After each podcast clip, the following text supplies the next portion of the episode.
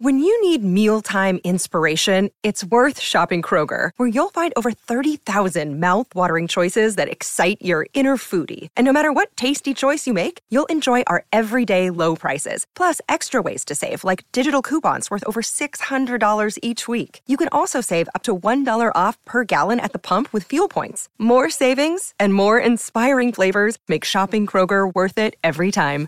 Kroger, fresh for everyone. Fuel restrictions apply. Uh, Dwayne, um, just after your opinion, please, on the dogs with Tim English. I'm concerned the dogs will overpay him and then run the risk of losing Jamarra. I love Tim as a ruckman, but he does have a concussion history through his career. Another head knock could be disastrous for not only Tim, but if the dogs were to overpay him and lose Jamarra. Cheers, Travis in Ballarat. You know, Travis, you make a pretty good point. In the light of the Nathan Murphy news today, and I'm not sure if you've heard the Nathan Murphy news over the last 48 hours, but Nathan's standing out of footy. He's not in the mental space to be able to play footy at the moment. You're right about Tim English and how much are you prepared to pay for a ruck like Tim English in this modern day and age. You you wouldn't overpay a ruckman, I don't think, in footy in 2024. Collingwood won the flag with two bit part rucks last year, Darcy Cameron and Mason Cox. They didn't have a big gun ruck. And Darcy Cameron's a good ruck and Mason Cox is a good ruck, but they're not in the top five, you wouldn't think, in the AFL when it comes to true rucks.